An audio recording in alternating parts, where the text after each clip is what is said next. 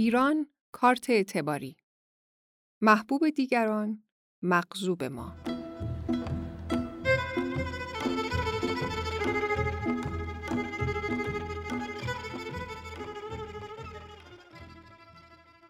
در حالی که به ازای هر نفر در ایران تقریباً دو نیم کارت بانکی فعال دارای تراکنش داریم، این نسبت در کارت اعتباری تقریباً به ازای هر صد نفر یکی است.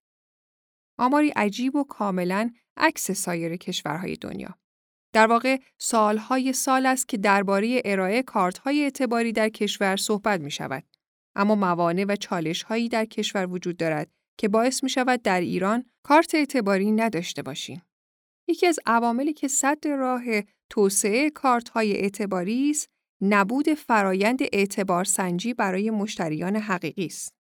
از سوی دیگر، با اینکه برخی بانک‌ها به ارائه کارت‌های اعتباری پرداختند، اما فرهنگ استفاده از آن رواج پیدا نکرده است. در صفحات پیش رو، روند کارت اعتباری در ایران تا به امروز را بررسی کرده ایم.